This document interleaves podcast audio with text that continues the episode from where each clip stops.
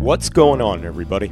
This is Sean of Ross Like Music. And this is the Super Sonido Show. I'm La Mali. This is Blue in Green Radio. Hello and welcome along to this month's edition of the Music for Modern Living Radio Show, right here on Blue in Green Radio. You're locked in with me, Nigel Gentry. Confessions of a Curly Mind.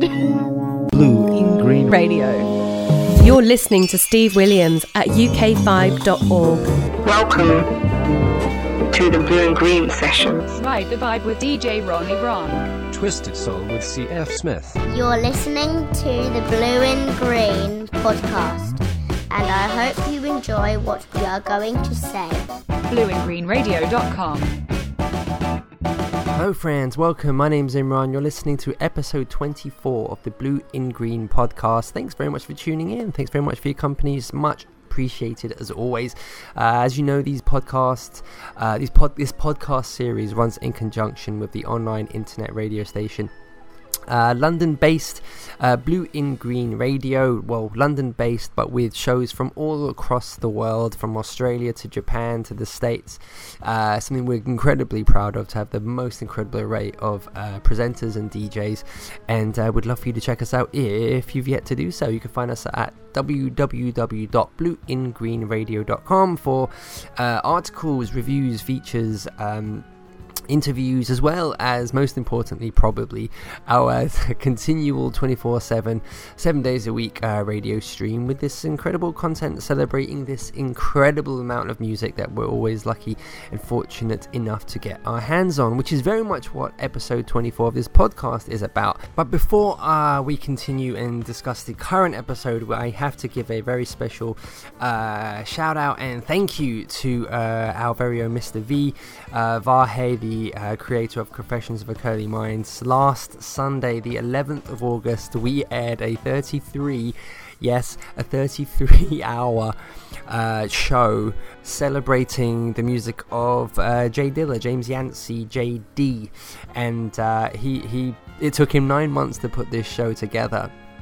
And it's uh, it's incredible. It's a masterpiece. I think I've said incredible quite a few times on this episode already, so I apologise. But uh, it was really good. And uh, he took nine months to put this together. And we aired it in its entirety, all thirty-three hours from last Sunday uh, night, uh, midnight, Saturday night, midnight, and it just ran till completion. We're now going to start serializing it on Fridays uh, from U K time five p.m. and it'll, they, they go in six chunks from Friday. Please check the website as well. They're repeated the following Thursday U K time mornings at like six a.m. as well.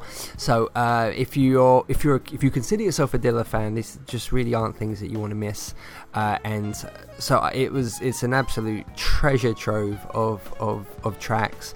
Uh, some a, a huge amount I've never heard before, and I consider myself a, a, a diehard fan as well. I have no idea where he's unearthed this stuff, but um, that contribute contributes to the genius that is uh, Varhe. So huge thanks to him uh, for just this gorgeous uh, piece of work that he put together. Um, back to today's episode uh, of the podcast, uh, episode twenty-four. These uh, podcasts are released on the first, second, and third uh, Mondays of every month. Uh, we, uh, you know, we're a radio station that celebrates um, contemporary soul, jazz, funk, Latin, and hip hop music. And uh, our guest on today's show is somebody that is a, a genuine embodiment of, of of those qualities and everything that we're trying to boast and praise and celebrate on this radio station. And uh, our guest this week is Jesse Fisher, and uh, it's an absolute uh, joy, it's an absolute pleasure and honor to have been able to share this time and uh, can put this episode together. It was such a great conversation, which is kind of a dream come true for me. Like, I've been a fan of Jesse for a really long time. He has an incredible body of work. He is a, uh, a keyboardist, a pianist, a producer, multi-instrumentalist. Uh, he's a, a, an engineer. He's just any any kind of studio hat you could place on him. He he has it. He's a touring musician. He's a session musician. He's uh, a coach. He's a mentor. He's he's uh, his resume is as as flawless as it could possibly be. So to have the opportunity to sit down uh, with him and uh, talk music in, in the way that we have for this episode is, well, it's really special, to be honest. So I'm I'm I'm really excited. I'm really grateful to him for taking the time, um, and uh, I'm really excited about you guys hearing it, and uh, uh, um, and let, you know, let us know what you think. As regular listeners uh, of these this podcast series will know, we have uh, two songs that are played on these uh, these these shows each episode. Uh, our guest, in this case, Mister Fisher, will be picking our closing number, but I and I have the luxury of picking the opening uh, track. And um, on one hand, it was I I would you know love to have trawled through the catalogue to find uh, the perfect uh, Jesse Fisher or Soul Cycle song to to play at this point. However, I think it's probably more apt to pick something from Cross Currents, which is the brand new project, and uh, it's so good. And uh, it's a four-track E P, and we're going to play the opening track right now, which is called Inner Space. So uh, I hope you guys will enjoy this. After this track, we're going to go straight uh, into our conversation with Jesse. Once again, you can find us at w w w dot blue in green radio dot com. Uh, I well, let's get straight to it. Jesse Fisher uh, from the Cross Currents E P. This is Inner Space.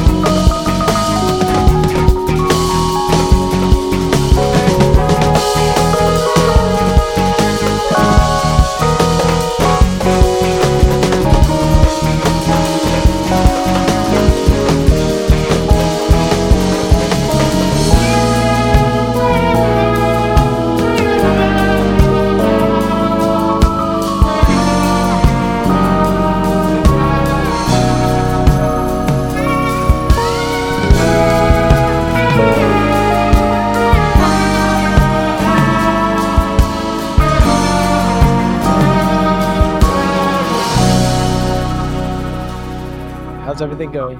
Very well. Thank you so much for taking the time. This is such a this is such a pleasure. I've been a fan for a crazy long time, so actually getting to talk to you is, is a little surreal at the moment. Wow. Well, thank you for having me. It's a pleasure being on the show. Well, thank you very much. How um, it's it's just gone ten thirty in the morning for you. Uh, is that that's right? Yep. Yeah. Just got to the studio now. Is this a bright and early start, or do you no, normally I'm, have a um, by now? Yeah. No, I'm I'm normally in by nine or ten in the morning. I work pretty pretty regular hours, nine to five or so. Well, I guess we'll we'll start with Cross Currents, if I may.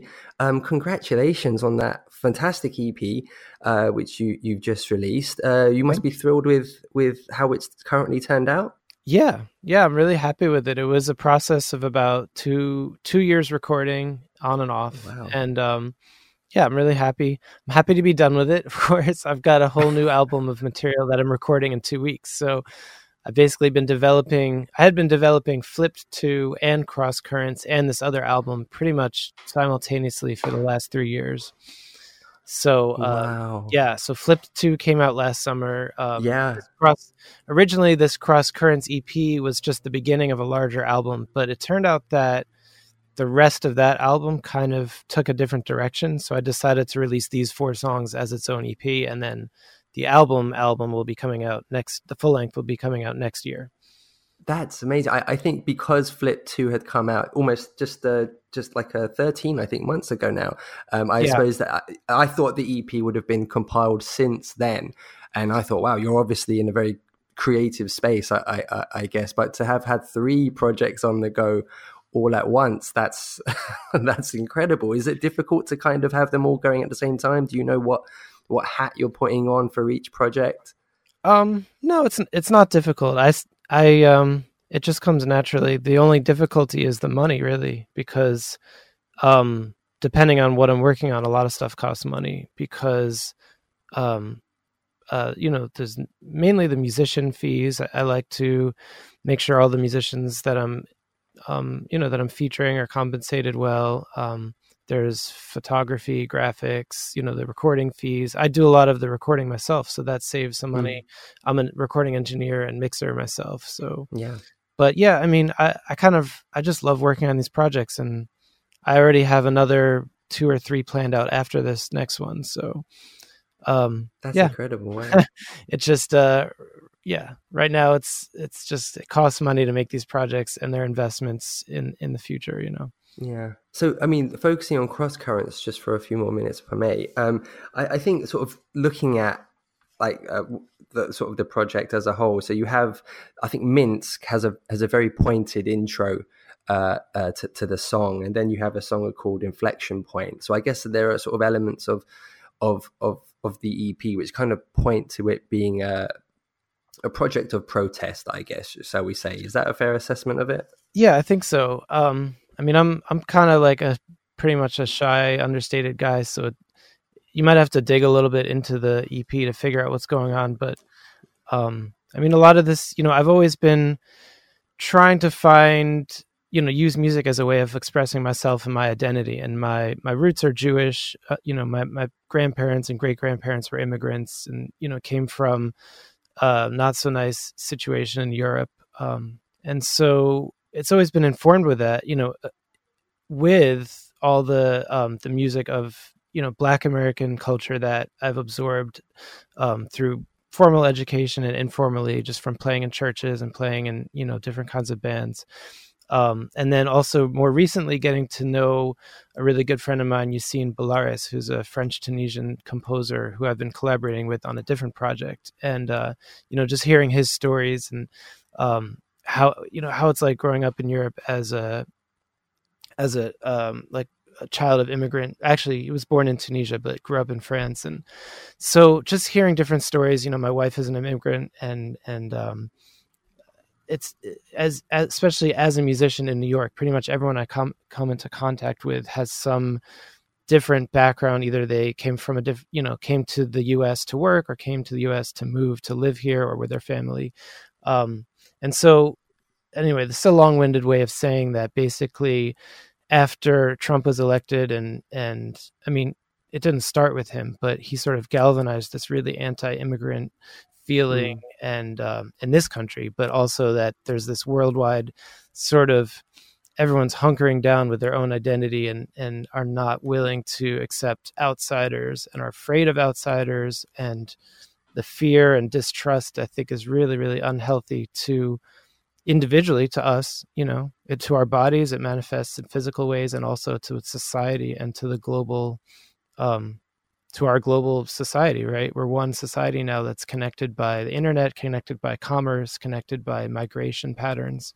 So, um, yeah, I think what's going on in the U S politically and throughout the world is really unhealthy for all of us. So, um, and it's just not right. So I think that's kind of where I was coming from. I wanted to approach it from the point of view of my own, you know, background being Jewish, and um, the song itself had some elements of Jewish music and some elements of um, sort of like rock and reggae, which is also used as protest music in Jamaica. And, um, I don't know, it just kind of all came together. And uh, I, I wanted to use some samples from some interviews and stuff that I'd heard that I felt were trying to make a point that I would, would want to make. And I think you've always used them. I think for uh, the Daydreamer album as well, you had, there's a song called Nomads. There's a, uh, it was like a two minute song. I know the English, the translation of it was Unity, but was it Hinmatov?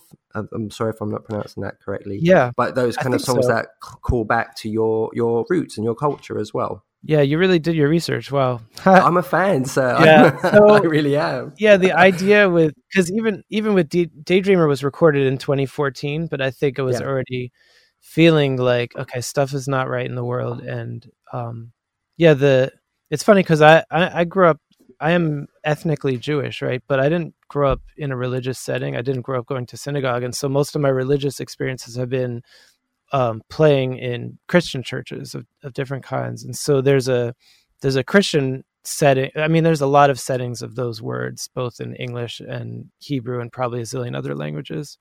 But um, so I, I got to know, um, that was like the closing song of service in one of the churches I played in, mm. um, an English version of that. But also the there's an Israeli song, which is the one that I played on the album, that I'd known since growing up, since um, my dad was a fan of of Israeli music and different kinds of Jewish music from from all over the world. Um, so yeah, I, I, the idea is basically through music um, that we could find brotherhood and sisterhood, you know, and uh, unity. So that's why that was like the centerpiece of that album.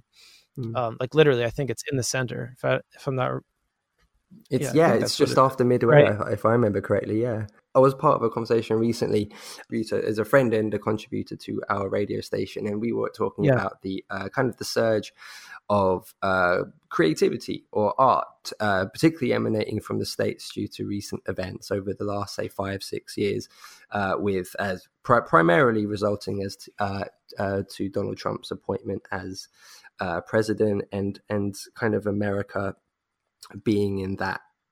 that place where it's sort of struggling to kind of find its identity. I don't know if that's the right way of saying it, but, um, but it, it being in that place and kind of the surge of creativity, as I say, that sort of resulted in that. And you, I think your music was something I referenced, um, sort of in that conversation as well. And there's been a lot, there's a lot from Brooklyn. I think there's a, a small label there called Dala Records who have put music out. One of them was called Bad Man, which is, I guess, self-explanatory, but yeah. there is, there is quite a lot coming from America at the moment, isn't yeah, there? I feel, I feel really grateful to be part of this community. And especially because my, my other job is studio owner, cause I own the recording studio and I work with a lot of different artists in many different genres of music, not just jazz. And I've noticed even the last three or four years, uh, there was a big change, because it used to be people were coming through mostly to record romantic songs or love songs. That was like the primary stuff I was working on.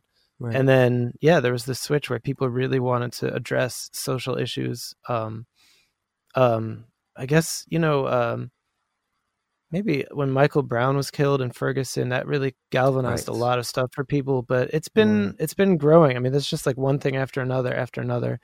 Um, even when Trayvon Martin was killed, I think that was the beginning where yeah. people were like, let's, you know, this is really important. And I feel also lucky that it's such a diverse community here, because there really are people from everywhere in the world um, that I get to work with. You know, I get to work with Buddhists, Hindu, um, Jewish people, Christian people, uh, Muslim people, people with no religion, Um, and then also age, like I'm working with people anywhere from eighteen or nineteen years old to people in their sixties. And it's, I feel lucky that I get to hear some different viewpoints, but that people are really approaching things ethically and trying to, to make really like make that their community and the whole world, society is a better place.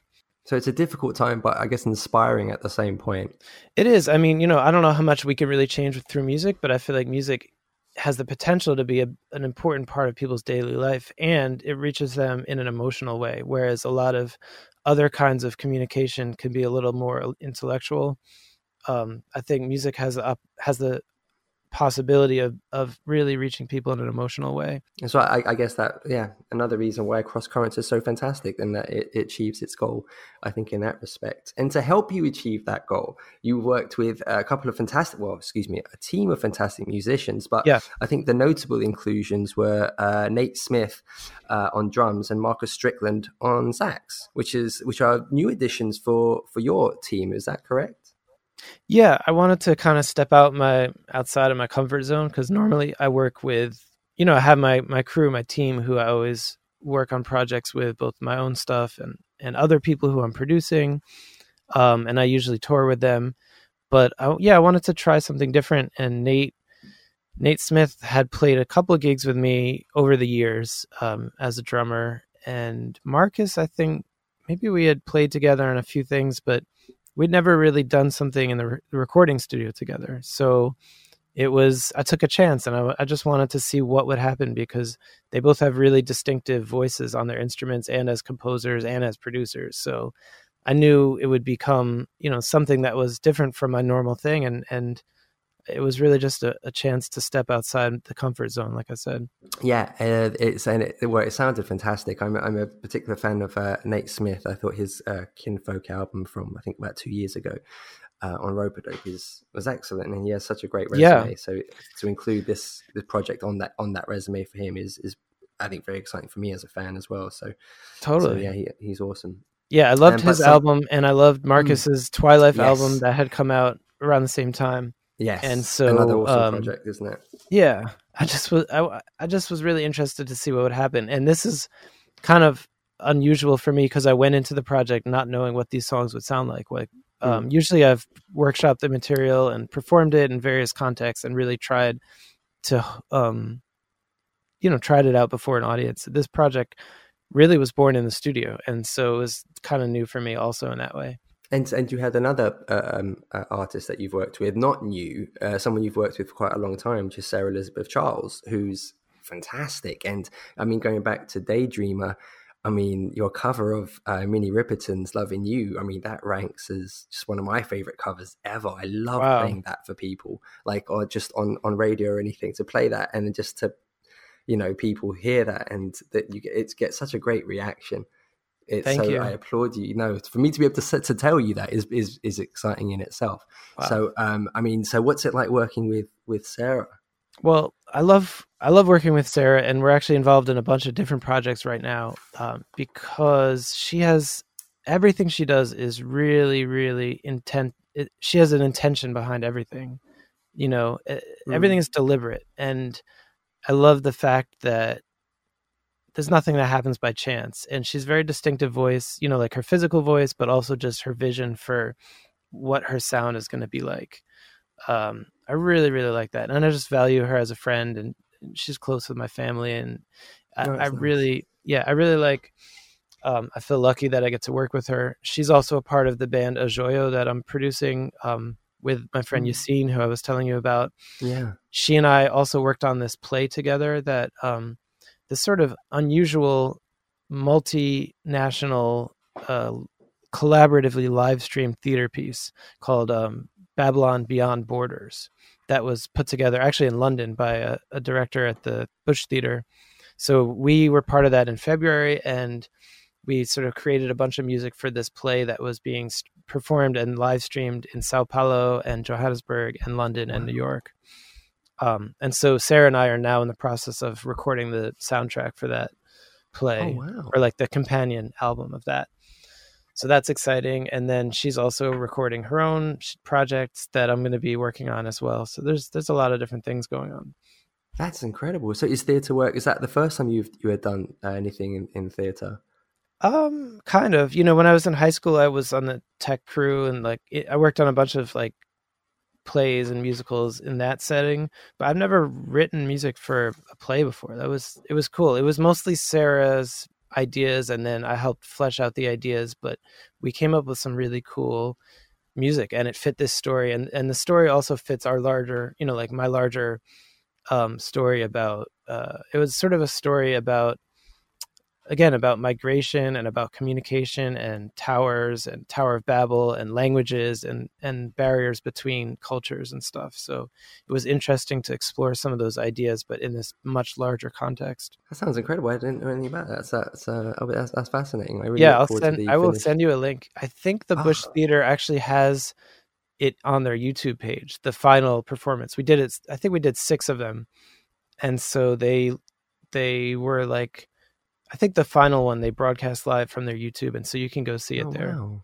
Oh, I yeah. would love to. Yeah, please. Yeah, yeah I'll, uh, well, I'll certainly look it up at least. So that's that's really exciting. Yeah, it was really that. crazy to have. There was like, you know, choreographers and dancers and set designers and all these actors and all these different countries, and uh, trying to coordinate all that was its own. It, it sort of was its own Tower of Babel within Skype and WhatsApp and iMessage and all these other. Oh, they had to get these sort of different kinds of live stream software all working together. Oh yeah, we pulled gosh, it off. Yes. It was interesting. Yes, well, well done. Gosh, I, I worry about just arranging these one-to-ones, let alone. yeah, well, we were we had to stream. We were streaming live video from my recording studio to London, where then they had to turn it around and then live stream it out to the other cities, um, all in real time. So yeah, it was it was a little mess, I think. And actually, ironically, or not ironically, but. Um, The whole production was really rushed because um, it was delayed because I think they were going to do a, some kind of collaborative session in London like six months before. And I think somebody's visa got denied. And so there was a whole oh. bunch of, yeah, like real world problems getting intruding on this creative situation. So, um, it, yeah, it just made it more important to actually get the message out. Well, that's well. Congratulations! That sounds really exciting. I look Thanks. forward to catching. So yeah, that. Look for that. Hopefully, I think next year we'll be releasing music. It'll be called Babylon, or maybe Babylon Beyond Borders. Brilliant. Yeah. Yes, I will do. Brilliant. So I was just going to say, so on this E P, she came through after the fact, and add, she helped me brainstorm and add a lot of really cool um, things to the to. I think three out of four of the tracks. So yeah, she doesn't. There's not a lot of say words that she that she sings. It's like a, a wordless. Uh, uh, performances for many of those yeah. songs, isn't it? Yeah, I just wanted to use that sound as like another instrument, and vocals can be very melodic, but they can also be very rhythmic too. So mm. um, it was interesting.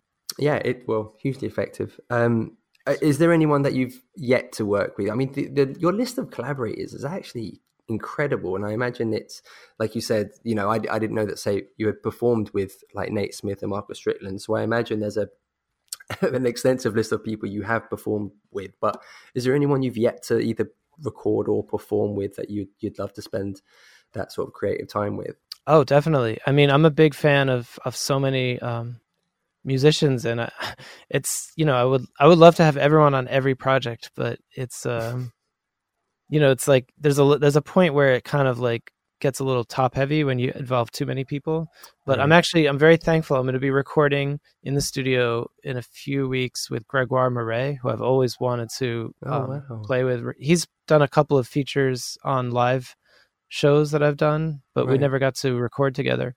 So that's really cool. I wrote a song actually with him in mind. So he'll be recording on that, um, on the next album. Um, I'd love to work with lots of people: Becca Stevens, Laura Mvula, Jacob Collier. Like, um, let me think of some. Yeah, other... you've been a fan of Laura Mvula for quite a long time, I think. Chris Bowers, I think, put something on Twitter like so many years ago. Like, oh my God, you got to check her out. I think before her album even came out, I think he saw her live somewhere. And I trust Chris Bowers. You know, like anyone he recommends is going to be on point. Um, I remember seeing her show, and when she came to New York the first time, and it was just like the whole room was just on edge. It was an amazing feeling of community, just being able to witness that. Um, wow! That was it. That strength. The live, um, yeah. The, the live video you saw, was it any chance? Was it Green Gardens of her, her singing that? Oh well, the first time I saw that video, I was like blown away. But I, I actually went to see her live before listening to the album because I wanted to experience, um, right. you know, what the thing would be live. And I definitely remember just feeling lift, uplifted by her music and by the community. Um, and sh- it's so, uh, it's so distinctive how she's combined like, um, like church music and punk rock and jazz and all these mm. kind of new, new classical things and, and African music. And it's, it's really unique. Yeah. I, um, I think it was, it's funny because I had a similar experience when I heard her for the first time. It was on a U K uh, talk show called Graham Norton.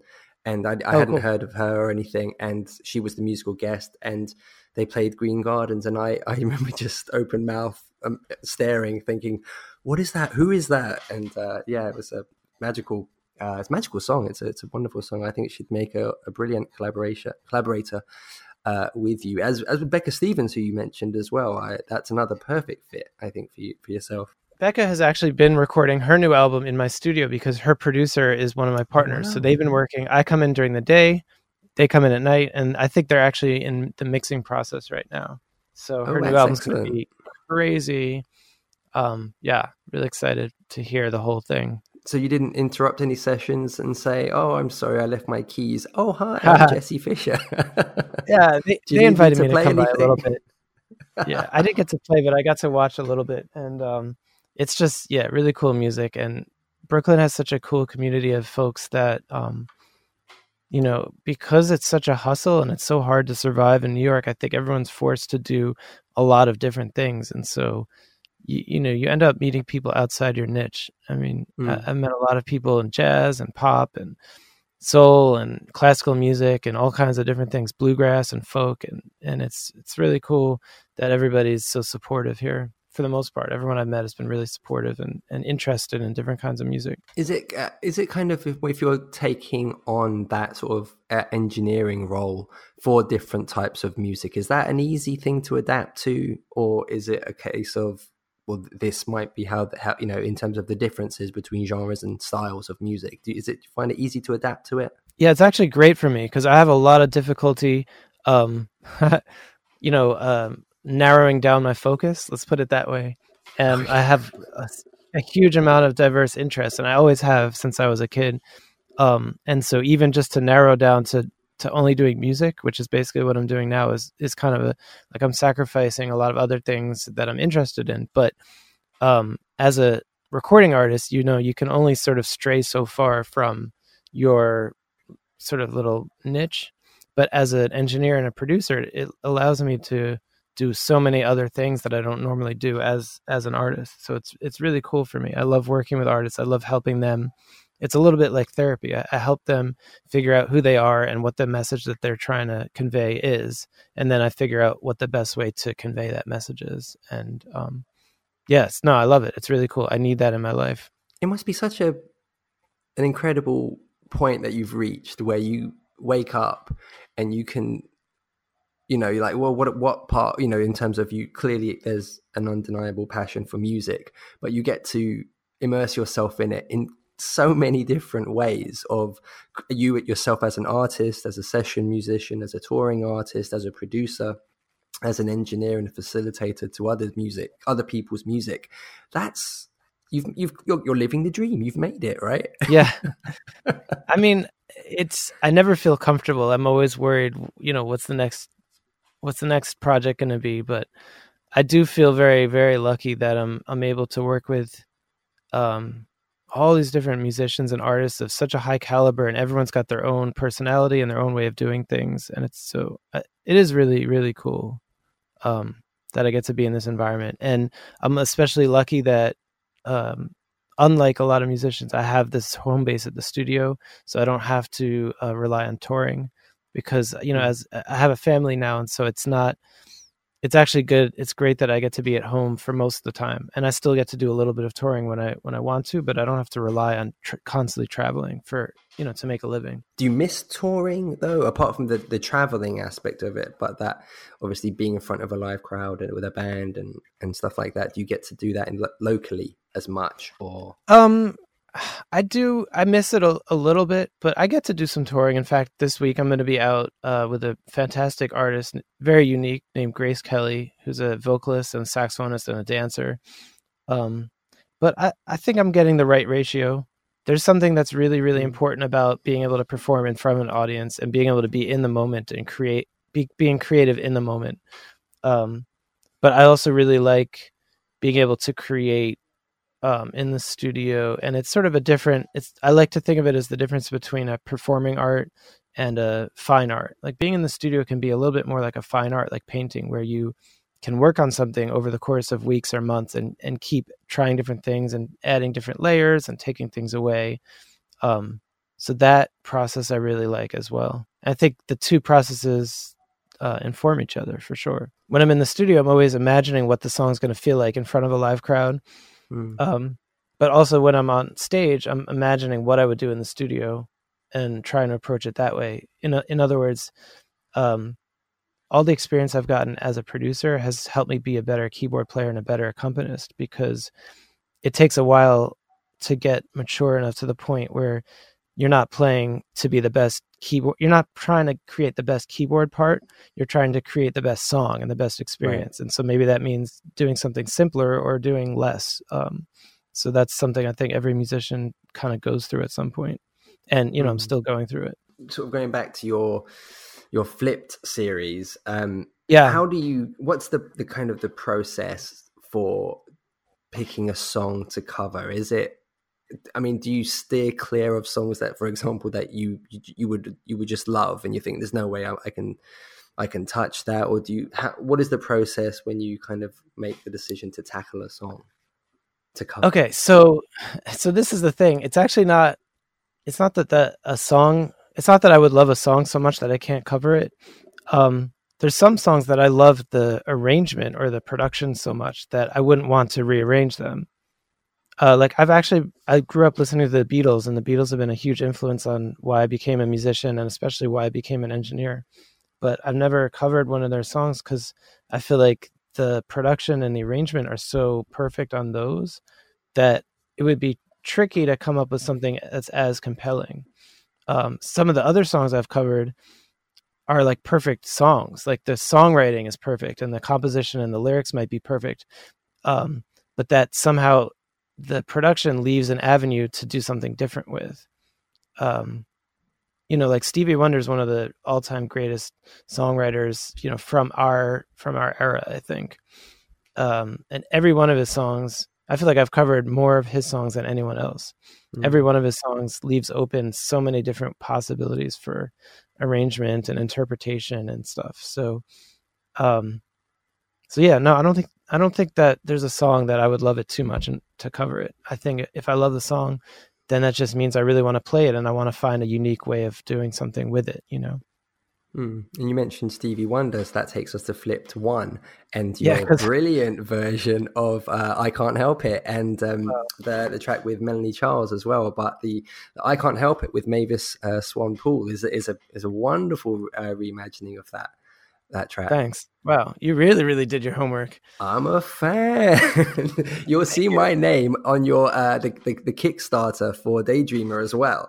Um, oh yeah, on absolutely. I remember seeing. So, yeah, mm. I've seen your name a lot, but we've never gotten a chat. So this is really great. No, yeah, absolutely. Yeah, it's the first time we've actually spoken. I think we had an email interview some years ago, like twenty thirteen, maybe as far back as that uh, oh, wow. as well. I think it was Retro Future yeah. had come out, and. Um, And yeah, well, I, I managed to, to secure time with you uh, for an email exchange as well. So that was very exciting. Um, and yeah. I think in there you mentioned being a fan of the Beatles as well. And I think Herbie Hancock obviously ranks highly amongst your uh, major influences as well, right? Yeah, definitely. I mean, I grew up like trying to play piano like him, but also um, was really influential in the sense that he didn't feel constrained to stay in one style of music or even really like wear one hat. You know, he, he was happy to check out all the different kinds of technology that was happening, you know, as it happened, like through the mm. late sixties and early seventies. And he was very interested in pop music and jazz and scoring for film and doing all these different things. So I feel like that's a that's a big inspiration. It's given me a license to kind of feel like I can do what I want to do in all these different worlds simultaneously. Yeah, you don't need to restrict yourself to one thing. Absolutely. Yeah. Yeah. Have you read his book? I haven't, no. Oh, yeah, it's, a, it. it's a really great read. Yeah. Super inspiring. And just like, it's called Possibilities, I think. And it's just literally that. It's just like, it feels like it opens up possibilities for you. You could be a musician, or you could really do anything in life, but feeling that you're not constrained by sort of expectations of other people. I will I will add that to the list. Nile Rodgers was currently on the list as well. Oh, yeah. So, I've read his book. His book is really inspiring. You, is it good? Yeah, super good. Uh, you should yeah, read Quincy. Yeah. You should read Quincy's autobiography as well. Yeah, yeah. I'm, I I have a, a, a, a I don't oh, I can't remember if it's. I've just sort of started it. I don't remember if it's if it was an autobiography. It was probably written with another uh, uh, gentleman, but it's one on James Brown, and um, it, I've actually oh, had well, it for quite a long that. time. Um, I'll, I'll send you the name of it. It's uh, it's very, very detailed. It's it's uh, an incredible amount of detail. And there's so much about his life I had no idea. Um, obviously, like being nine years old and being raised in a brothel. And oh, wow. actually, he would have to secure, he, he would go out and get soldiers uh, that were in the area, and he would bring them to the brothel. He was like, he was on sales duty at like nine or something. That's crazy. Which yeah. is it's insane, isn't it? When it's a completely different life. Yeah. But, um, um... I think I saw some of that dramatized in, what was that? It was some film that was like sort of quasi-biographical. I think was it was, that the I don't remember Boseman what it's called. One?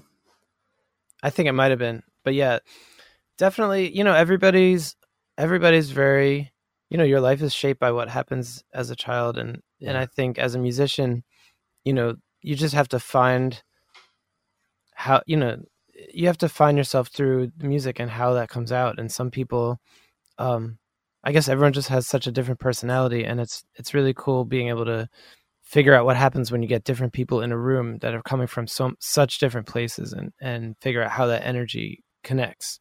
And I, it's also kind of interesting when you take this kind of uh, a, a approach to music, how you had someone like to compare them, someone like James Brown, who I never would have considered was as regimental as he was. He was very, very thorough. He was very...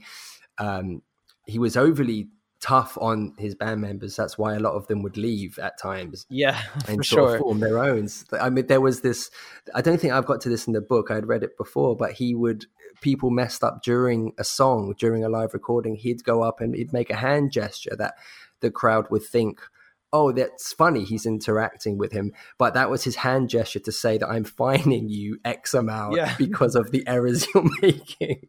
That's so crazy. Then, I know, but and that's the thing. You, it, him of all people, I think it's that nature of it was fun music, and the, the fact that it was so regimentally created is really surprising. Yeah, I mean, I think it can be. I mean, I think it's like when you get to this level of music, you have to there, you have to have a lot of precision to get to that feeling of freedom. You know, I, I don't think they're they're not like opposites exactly. People always say, oh, in jazz, you can improvise, so you can play whatever you want. But it, it doesn't actually make things easier. It it makes things harder, and you have to actually be more precise about what you want to yeah. play and how you want to do it. Um, and yeah, there's, you know, there's people like Vijay Iyer who I've, you know, listened to a lot. And and sometimes he gets criticisms of like, oh, it's too complex, or it's too regimented, or it's too like cerebral. And it's his kind of point of view, I think, is that you actually can find freedom in that. Like, you have to create a structure to find freedom. If it's completely unstructured, you don't really have any, you can't get to that place emotionally. It's, I guess it's almost like when you're meditating, you have a mantra, you have to keep repeating it. So it's like to get to that feeling that you need to get to. So um, yeah. yeah, I'm not really as much of a, I, I don't, my band leading is not quite as strict. I think, you know, I, I don't have the, I don't have the, credibility i wouldn't i wouldn't have the credibility to back it up, you know, but oh i um, disagree. I think it's, you do. It's hard to nah they, everyone it's a different honestly it's a different financial wor- world that we live in now, and um I don't think it, you know, just in general, bands are not as precise as they used to be, and it's also because of technology, because everyone's so used to not really needing to be precise because the computer can fix everything. because yes. you you know you can do unlimited number of takes on things in the studio. You can fix anything you want to fix. Um, I'm sure with James Brown, they probably only had enough time to record two, three takes of each song, probably one take mm. of each song. So it had to be right the first time. And you had mm. twenty guys in the room playing at the same time. Whereas mm. now you have one person that can just overdub and fix things basically unlimited amount of time. Where it's a different world. Stand, it is, absolutely. Where do you where do you stand, say, when it comes to a recording of your own? Would you go to those lengths to sort of enforce perfection, or are you uh, uh, do you sit on the fence or sit on the side of uh, the the errors are the human touches, basically, and that's what makes yeah. it more individual? I mean, I'm, I try not to be too um, dogmatic about it. Like, it really depends on what the song is. So. Mm. I try to look like I try to take a holistic view to the song. So if, if the song is about something that's really intimate and organic, then I want it to feel that way. Um, if we're singing about something else, like if we're singing about some something that's like alienation and modern life and um, feeling like, you know, we're we're a piece of this machine, then I want the song to feel that way. And I'll I'll do whatever it takes technologically to get that feeling. It's a it's a balancing act, because like with Flipped two, or with Flipped, right? In the Flipped series, I'm doing most of the instruments myself, and a lot of stuff is programmed. So like a lot of the drums, I get to sit with the drum machine until I get the exact sound that I want and the exact pattern that I want. Every, every single note is like composed, you know? Um, when I'm sitting with Nate, I basically give him a, or any drummer, you know, I give them a rough idea of what I want, but I have to be open to them playing it the way that they would feel it. And so, yeah, it's a trade-off. Like, I can't get the exact sound that I want, but then I get something else that's cooler that I never would have thought of. So, yeah. you know, I like, I like working in both, in both settings, or mixing the settings. Sometimes you can get a little bit too much of yourself. So it's like, it's like, I need, I need someone else's input. I'm like, it sounds too much of me. So that's, you know, but there, there's also, there's times when I want that. So it just depends. Well, that's interesting. Yeah. I, is that difference between, well, I, I guess you're immersing yourself in collaboration. That's basically what you're, you're most, that's where you get the joy from, I guess, right? Well, it's both. I think I need to have a variety, because sometimes, I mean, I'm a pretty solitary person. So sometimes I really just like working on my own on something. Like I was saying before, like adding layers, subtracting, trying different things. And, and I can really get into dialing in the exact thing that I want. Um, but sometimes that gets a little sterile. So yeah, sometimes you need collaboration. It's like anything in life. You need some time alone, and you need some time with, with other people. So it's finding the right balance for for you, I think. Yeah. Yeah. Excellent. So my, uh, my penultimate, well, my, my, yeah, my penultimate question, because I have one small, tiny one to end on, which is a gripe, but I'll get to that shortly. But okay. you're kind of, right, right. Uh, it's, it's not a bad one, but it's, okay. um, I guess with Cross Currents, and well, I guess with a lot of your recent releases, I mean, you, you've put out music through some amazing labels, from uh, Roper Dope to Oblique Sound to uh, True Thoughts in the U K. Um, is is is the life of, say, an independent artist? You talked to, um, at the top of the conversation about, you know, when you put a project together, you've got to get involved in the photography, the, you know, every sort of aspect of it. Is this route the your your desired way of putting things together now, or is this just where you are at the moment? Um. Yeah, I like to be involved in everything. I mean, I do everything. I do the publicity. I do the, uh, you know, the online social media presence. It's just that, yeah, there there's going to be a point where I have to start farming things out. Um, mm. So yeah, it's like it's hard for me to um, trust other people with my vision, you know? Right. Yeah. Because I'm very like very very specific with the things that I want. Everything, like visually, to the sound, to the way it's marketed. So. I found that, yeah, it's been it's been great to have the opportunity to collaborate with some of those labels that you mentioned. But I think that the landscape is changing now. And so with this Cross Currents, I released that independently. I'm planning to release the next album independently as well. Um, I think we're at a point where we can pay for some of the things that labels used to do, um, but we could pay for them a la carte. And it actually makes more sense for like the label to be me, and then just to hire out for publicity or to hire out for radio promo. Um, and so that it actually is still under the umbrella of me. Um, mm. And I think, I think that makes the most sense for me, at least moving forward. But yeah, you're right. It's like, I have to give up control at some point um, on some things. And that goes back to also, like we were saying about musicians, like I'm giving up control when I'm letting Sarah do her thing on it, or when I'm letting, um, you know, Marcus Strickland interpret the melody in his way. So it's a thing that, you know, you, you have to give up some amount of control in order to get an even more beautiful project, or to get something that you wouldn't have thought of before. Yeah. And it's also, I mean, I suppose a lot of labels now almost would still expect you to do everything you're doing. You know, I, I think that era of just leave all of the promotion, all of that, just leave yeah. it to us. That doesn't really almost exist anymore, does it? I think you would still have to get out there and promote it in yourself anyway, wouldn't you?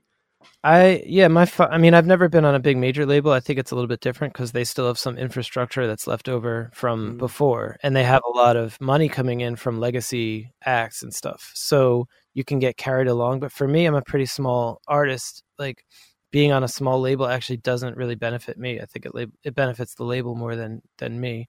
So it's, right. it's hard to find the real, it's hard to find the right relationship where both parties are going to actually benefit. Like that symb- symbiosis is, it's kind of hard to find that in today's world, and everything is changing so fast. Um, you know, six months from now, there might be some new feature on Spotify that we weren't aware of. And so it's, it's, you know, and that could, that might literally change a lot of things.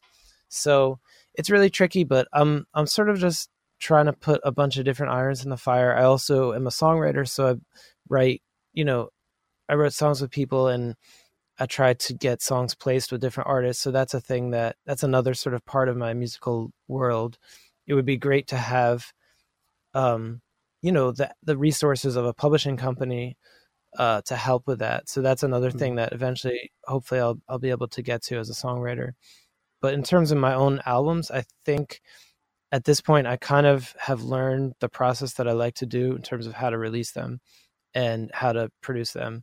And I think you're right that labels are not really getting involved that much. Like, I think it seems like labels kind of want the thing already to be finished and to them. So it's a little bit like, if you're not going to give, if you're not going to give me a budget to, to make the record, and you're not going to give me a budget to tour the record, um, I'm not quite sure where, you know, what's in it yeah. for me at this point. You know, obviously yeah, it, the, you know, the, the different labels have different things to offer, and some have some in-house publicity, which is great. You know, um, some have in-house um, contacts with touring, which can help. It also helps, like um, a lot of my fan base is in Europe and Asia. So it helps to have people on the ground in those places for sure. Um, mm. Because, you know, I'm in New York, so there's only so much I could do over email. But yeah, we'll see. I mean, I'm open to different possibilities. So we'll see how it goes for the next, for the full length album. Yeah. Well, you seem to have the, the trick na- all mapped out as it is, uh, you know, you see, I think you've stumbled onto a great um, um, uh, strategy, I think, in its own way. You have your, your, your, your fan base, you have your way to contact them. Bandcamp is fantastic uh, at facilitating things for independent artists as well, isn't it? So yeah, Bandcamp is amazing. I love Bandcamp. Yeah. That that's a big, yeah. I mean, Bandcamp is amazing, but it's a small part of my listenership. So there's mm-hmm. a much bigger listenership that's on Spotify that I feel like is less engaged listenership, you know, right. But it's still, um, that's also important to target those people, um, make sure they're getting the new music, et cetera, et cetera, and following and ha- help them get, you know, progress to the more involved side of things. Right. Um, but yeah, definitely next year I'll be doing some touring in Europe, so that'll help establish myself in person, um, you know, to help mm. connect with those fans that maybe only react to me or interact with me online. Yes, that would be cool. Hopefully you'll be uh, London bound at some point as well. That would yeah, be excellent. Definitely. I was actually in London to play with Ajoyo, that the other, the collective project I'm in. When was it? I think in April. So oh, wow. You're kidding. Yeah. Oh, no.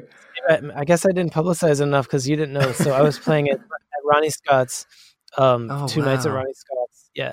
But we're definitely going to come back uh, probably with that group, and also hopefully with my own group uh, next year. That would be excellent. I very yeah. much look forward to that. I'll keep my eyes. Yeah, I'll make sure that you find out. And That's yeah, thank you to thank all your you. listeners on Blue and Blue Green Radio. Hopefully to thank see you. Uh, you guys there as well. That's a, that's very cool. Thank you very much. Yeah, shout um, out to London. London's always been like my other my other home for music, because I've always gotten lots of love from London every time um, I'm there in person, or just uh, you know, via radio, internet radio, and podcasts and playlists and stuff. I always feel mm. at home in London. Just a different energy from New York. And yeah. people are really appreciative of the music and feel like they're open to different kinds of things, which is really cool. And it's great to see so many British artists getting play throughout the world now. There's like this thing. I know that like through, um, well, really, it's just been, it's, I know that those artists have been there, and I've been a big fan of different, um, like mm. English, British um, jazz artists, but now there's like this worldwide thing where everyone wants to listen to it, which is really cool. There is, there's a huge list of names from from London that have have just sort of broken through, and it's it's it's really exciting because it wasn't anything that they, they didn't compromise anything. It was just, yeah. London, jazz was sort of a dirty word, I think, in the U K for a long time, and then these just incredibly young, gifted, incredibly talented musicians just, you know, play jazz, and then yeah it broke through in some, it just I have no idea how or why it happened, but it's it's amazing, and it's really exciting to see to see so totally. Many of them do amazing things. Yeah, I remember I played a set with um you know Jazz Refreshed. Do you know that? Yes, of course. Yeah, yeah. Yeah, so Jazz yeah, Refreshed absolutely. Had a Thursday, I don't know if they still do it, but a Thursday night event, and I yeah. happened to be in London for something else, and I, I I was able to sit in and do a set with them, and that was super cool to see that audience. Oh, wow. Because it was just yeah. like really supportive. I think in New York, people are so jaded because New York is like, you can see amazing music every night of the week. Yeah.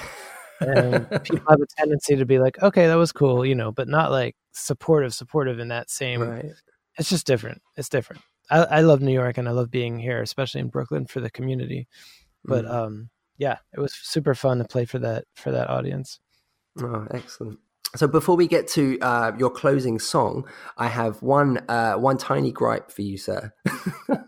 And it is it is the it is the the awesome remixes on your SoundCloud page. Now, I don't know if I've missed something, but where can I get them? You've got some remixes oh, yeah. for Hiatus Coyote, Gregory Porter, Takuya Kuroda, Emily King, I and know, none of them are available. What is going yeah. on? Well, first of all, shh, we're not supposed to say it, but um, yeah, because the those I have to license. I actually, that's a, another thing I'm going to release hopefully soon, but I have to get those licensed, and I just haven't done the legwork. Um, oh, I would have see. to talk to their labels, and and because some of them were kind of like, I mean, SoundCloud used to be a bigger part of my like online life, and I guess right. you know, because I think a lot of things shifted, say since twenty fifteen. Where Spotify has taken over a lot of like music discovery, where SoundCloud used to have that role. Um, so yeah, a lot of stuff, I would just put it on SoundCloud, and it wasn't necessarily like an official release. Um, I only started, actually last year was the first time I had a remix be officially released, and it was through True Thoughts for this really amazing, um, like sort of indie rock soul band called Space Captain. So I have a right. remix right now through them, and that's on my Spotify. It's on the band Spotify. I think you can buy it on iTunes, or, you know, wherever you buy stuff. Yeah. But, yeah. Um, I have actually another remix coming out hopefully soon. I, I don't have a release date yet, so I'm not going to say who it is, but it's going to be really, really cool when it comes out. Brilliant. And that'll be an official release. But yeah, I, I would love to release those, those, um, the ones that are on my SoundCloud. Uh, I awesome. don't quite yeah. know. I have, you know, it's like I have to talk to a lot of major labels because I think I know. It's like Sony, and Universal, and, um, Blue Note for Takuya. He was on Blue Note at the time. He was at the time, so, yeah, for his Rising Sun album, yeah.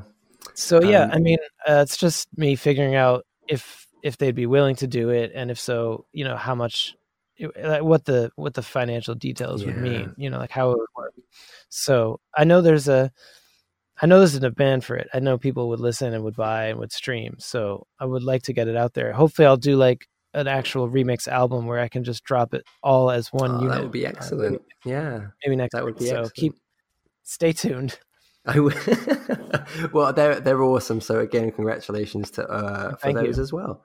Um, so I don't want to take up too much more of your time. Uh, you, I, I'm so thrilled that we we connect. I'm All thrilled good. to have spent this much time with you. I really appreciate it. And, well, I really um, as... appreciate you. Thank you. It means That's a lot time. that someone's out there checking out what I'm doing, and that, you know, you're hopefully it's making a difference. Yes, absolutely, man. It really, really is. Um, so we we we talked about a closing song. Um, uh, so anything at all, this is a song that you just love, or something from your own catalog that you wanted to uh, end with. Um, did you manage to pick something out? Ah, uh, yeah. So I was thinking about that. So there is a record from trumpeter Eddie Henderson, and I think it's nineteen seventy. Wait, I don't want to get this wrong. Hold on. It's from the mid seventies, right? It's called Sunburst. And okay. this, when I was a kid, I used to, okay, seventy-five, right? I used to go to the record store with my friends, and we were like, this is in the nineties, mind you. Um, and we, we, you know, we weren't broke, but like we didn't have a lot of money to buy records, and we were really interested. And um, so the, at the time, the, the Princeton Record Exchange, where I grew up in Princeton, New Jersey, just had so much cheap vinyl. And I mean, like, literally like a dollar, two dollars, three dollars for all this music, because people were, all the, our parents' generation was selling all their records to buy C Ds. Like, no one wanted records anymore, right? So vinyl was so cheap. So that's the reason that vinyl became this hip thing, because it was like literally just cheap, and that was all we could afford. So I would go and buy like fifteen or twenty records at a time. And this was before Wikipedia, before Discogs, before, I didn't, you know, I didn't, I couldn't really look anything up. So I was literally just buying anything I could find that looked cool or that was on a cool label, and just going by liner notes. And so I found this record, Eddie Henderson, Sunburst, and I didn't even know who he was, but the album looked, like the cover looked really cool, and I could tell it was the right era from Blue Note.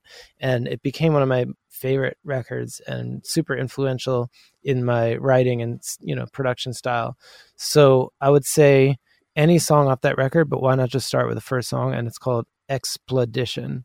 And I actually, I still have the record up on display in my, my studio right now with the price sticker on it. It says like two ninety-nine oh, so cool. or something. It's crazy. Because so cool. if, if you go to record stores now, it's like they want to charge forty dollars for a record. I don't, you know, yeah. I don't know what it's like in London, right? But it's, it's gotta it's, be. It's, yeah. It's, it is. It's an expensive hobby to have. It's like a luxury, right? But when I was growing yeah. up, it was more just like, instead of paying eighteen dollars for a C D, like I could just buy this record and five other records. Yeah.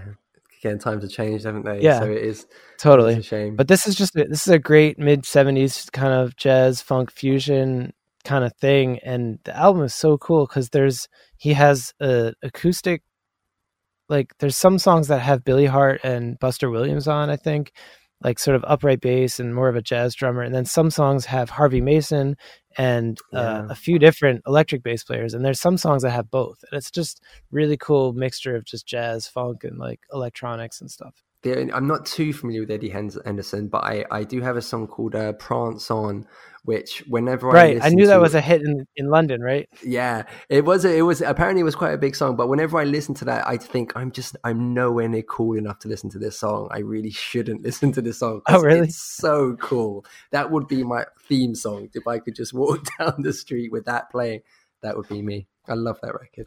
I read something but, uh, funny about that record, how I think that and maybe it was like at D J parties, I don't know, like warehouse parties, right? They used to play it, but they would play it at the wrong speed.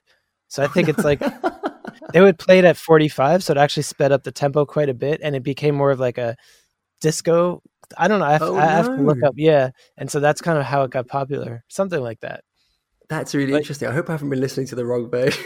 Well, I don't know. I gotta, I gotta check it out. But Eddie Henderson, if you listen to, you know how Herbie had sort of a middle period before, like after he was doing acoustic stuff, but before Headhunters, he had this middle right. period called Mwandishi, and it was very experimental and sort of, right, right, a little bit acoustic and a little bit electronic. So Eddie Henderson hmm. was in that, was in that ensemble, right? Um, okay. And so it was, so. Um, I kind of, I think that's how a lot of people in my generation know him, is from hearing those records where it's almost like free jazz mixed with electronics and funk. Mm. Um, but yeah, his records are really cool. He did some fusion stuff. He's still around. I actually did a whole, um, I think right when um, Fane Melter was what I was working on that project, we did mm. a concert that was like a tribute to Herbie Hancock, and I got Eddie Henderson to come and play trumpet, and that was such a cool wow. experience to play one song from Mwandishi and one of his own songs with him that we arranged. It was it was kind of super cool. But he's That's still around. Incredible. He plays straight ahead gigs mostly now. Like he's he's an amazingly gifted trumpet player, but he he's not really into fusion stuff. So it's right. funny because I know him mostly as this fusion sort of electronics guy, but I think he prefers to play straight ahead now, I think. Does he know that your two ninety-nine version of his record is hanging in your studio? Uh, I, I think I told him. Yeah. Very I, cool. I didn't, we didn't, yeah, I'm not like, we didn't really get close. We were only able to do the one, this one show together, which was super cool. But yeah, I think I told him definitely that it was a big influence. He was, I think he didn't even remember. He was like, oh yeah, Sunburst? Wait, when was that? But it, wow. it just goes to show, like, something that is really, something that you could do may have a big impact on someone that you don't even really remember. Yeah, know? That is incredible, isn't it? Wow. Yeah. Well, it's great yeah, but he was to be very, able to tell someone that, though. Yeah, but he was he was super generous and it was and kind. It was like it was really it was fun playing with him. I think there's a couple of those things on my YouTube, actually. A couple of the um, the videos from that concert. Oh, excellent! That's really exciting. I shall look that up as well. Yeah. Wow, brilliant. Yep. Excellent. Well, thank you so much for nice. your time. Uh, I've really thank enjoyed you. it. Uh, this has been excellent. So, um, uh, yeah, have have a wonderful day, and thank you so much again. This has been so cool to, to be able to spend this time. Okay, I really appreciate it. For you know, thank you for, for asking such cool questions, and thanks thank to everyone for listening. And as always, you can find me on the gram. My Instagram is Jesse Fisher Music. It's J E S S E F I S C H E R Music. Um, and you can find all my music on Spotify and Apple Music and Tidal as well. So thanks for listening.